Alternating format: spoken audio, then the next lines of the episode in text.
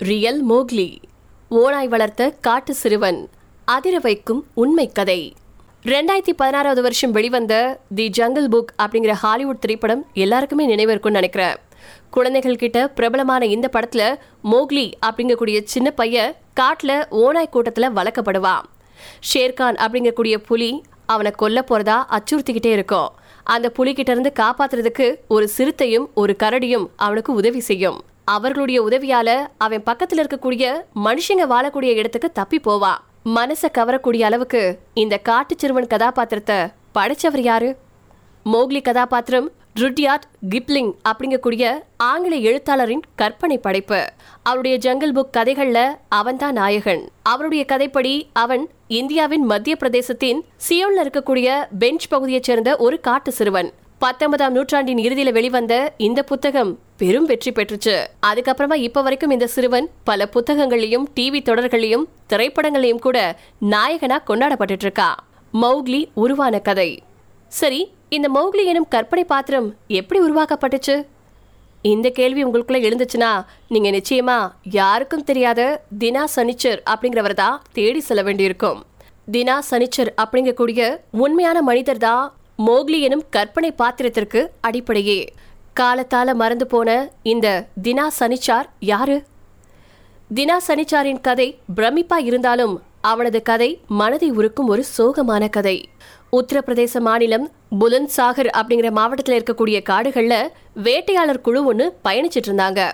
அப்போ வேட்டையாடுறவங்க ஓனாய் கூட்டம் ஒன்றுல நான்கு கால்களோட ஒரு மனித சிறுவன் ஊர்ந்து போனதையும் பார்த்திருக்காங்க. அவன் அந்த ஓனாய் மந்தையோட ஒரு குகைக்குள்ள மறைஞ்சே போயிட்டான் அவன்தான் தினா சனிச்சார். அப்போதைக்கு அவனுக்கு பேரெல்லாம் எதுவும் இல்ல. அந்த சிறுவனை ஓநாய்கள் வளர்த்ததா அந்த வேட்டையாடும் குழுவுல இருந்தவங்க நம்பினாங்க. இது நடந்த ஆண்டு ஆயிரத்தி எட்நூத்தி எழுபத்தி மூணு. இவன் மட்டும் இல்லாம அந்த காலத்துல இந்தியாவின் வெவ்வேறு பகுதிகளில் ஓநாய்களால வளர்க்கப்பட்ட சிறுவர்கள் நான்கு பேர் இருந்ததா சொல்லப்பட்டிருக்கு. காட்டில் வளரும் குழந்தை எப்படி இருக்கும்? சின்ன வயசுல இருந்தே பெற்றோர் உள்ளிட்ட மனித தொடர்புகளே இல்லாம இருந்து தனிமைப்படுத்தப்பட்ட குழந்தையா அது காட்டுக்குள்ள சென்றடையுது. இதனால மனித கவனிப்பு சமூகமா வாழக்கூடிய நடவடிக்கைகள் தொடர்பு கொள்ளும் மொழி இப்படி எதுலையுமே கொஞ்சம் கூட அனுபவம் இல்லாதவங்கள தான் காட்டின் குழந்தைகள் அப்படின்னு அழைக்கிறாங்க. சனிச்சாரம் முதல்ல கண்டுபிடிச்ச வேட்டையாடிகளும் அப்படிதான் நினைச்சாங்க. அவனை பார்த்தப்போ அவங்க அவன் இயற்கைக்கு மாறா இருக்கிறத பார்த்திருக்காங்க. அதனால காட்டு வாழ்க்கையில இருந்து காப்பாற்றும் பொருட்டு அவனை தூக்கி செல்ல முடிவு செஞ்சிருக்காங்க. அதுக்கு முன்னாடி அவளை தாய் மாதிரி காத்துட்டு வந்திருக்கக்கூடிய பெண் ஓனாயை கொல்லணும் அப்படின்னு அவங்க திட்டம் தீட்டியிருக்காங்க. அதன்படி அந்த ஓநாய் கூட்டம் மறைஞ்சிருக்கக்கூடிய குகையின் வாயில்ல தீ மூட்டியிருக்காங்க. இதனால அங்கிருந்த அனைத்து ஓநாய்களும் தப்பி ஓடிருக்கு இப்படியாதான் அந்த சிறுவன் மீட்கப்பட்டிருக்கா. பழக்கத்தில் மாற்றமில்லை. ஆனா அந்த சிறுவனை மனித நாகரிகத்திற்கு திருப்புறதுக்காக ரொம்ப ரொம்ப கஷ்டமா இருந்திருக்கு. அவன் ஆக்ராவிற்கு பக்கத்தில் இருக்கக்கூடிய சிக்கந்திரா மிஷன் அப்படிங்கக்கூடிய ஆதரவற்றோர் இல்லத்திற்கு அனுப்பி வைக்கப்பட்டான் அங்கதான் அவனுக்கு தினா சனிச்சார் அப்படிங்கிற பெயர் சூட்டப்பட்டுச்சு. இருந்தாலும் அவனுக்கு மனிதர்கள் பேசக்கூடிய எந்த மொழியும் தெரியாது. அதை அவனுக்கு கற்றுக் கொடுக்கவும் முடியல. ஆடை அணிவதை அவன் ஒத்துக்கவே இல்லை. தன்னுடைய பற்களை கூர்மைப்படுத்தி பச்சை இறைச்சியை மட்டுமே அவன் உண்ண விரும்பினா. இப்படியாக அவனை வளர்க்கறதுல அந்த ஆதரவற்றோர் இல்லத்துல இருந்த ஊழியர்கள் ரொம்பவே சிரமத்தை சந்திச்சிருந்தாங்க.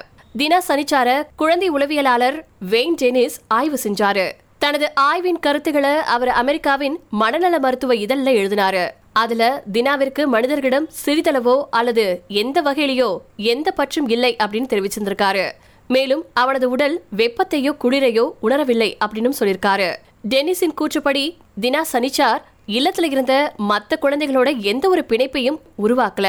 இப்படி மனுஷனா மாற முடியாத தினா சனிச்சார் தனது முப்பத்தி நாலு வயசுல இறந்தா. ஆயிரத்தி எட்நூத்தி தொண்ணூத்தி அஞ்சுல காசா நோய் காரணமா அவன் இறந்திருக்கலாம் அப்படின்னு மருத்துவர்கள் யூகிக்கிறாங்க. ஆனா இறக்குறதுக்கு முன்னாடி அவன் தன்னுடைய உடைய சரியா அணிவதற்கும் ஒரு தட்டுல வச்சு தன்னுடைய சாப்பாடு சாப்பிடறதுக்கும் கத்துக்கிட்டானா. சனிச்சார் இறக்கிறதுக்கு ஒரு வருஷத்துக்கு முன்னாடி தான் எழுத்தாளர் ருட்யார் கிளப்பிங்கின் தி ஜங்கிள் புக் வெளியாச்சு.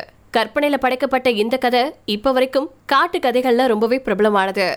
ஆனா அந்த கதையின் முதன்மை பாத்திர உருவாக்கத்திற்கு காரணமான இந்த தினா சனிச்சாரின் வாழ்க்கை சோகமா முடிஞ்சிருச்சு.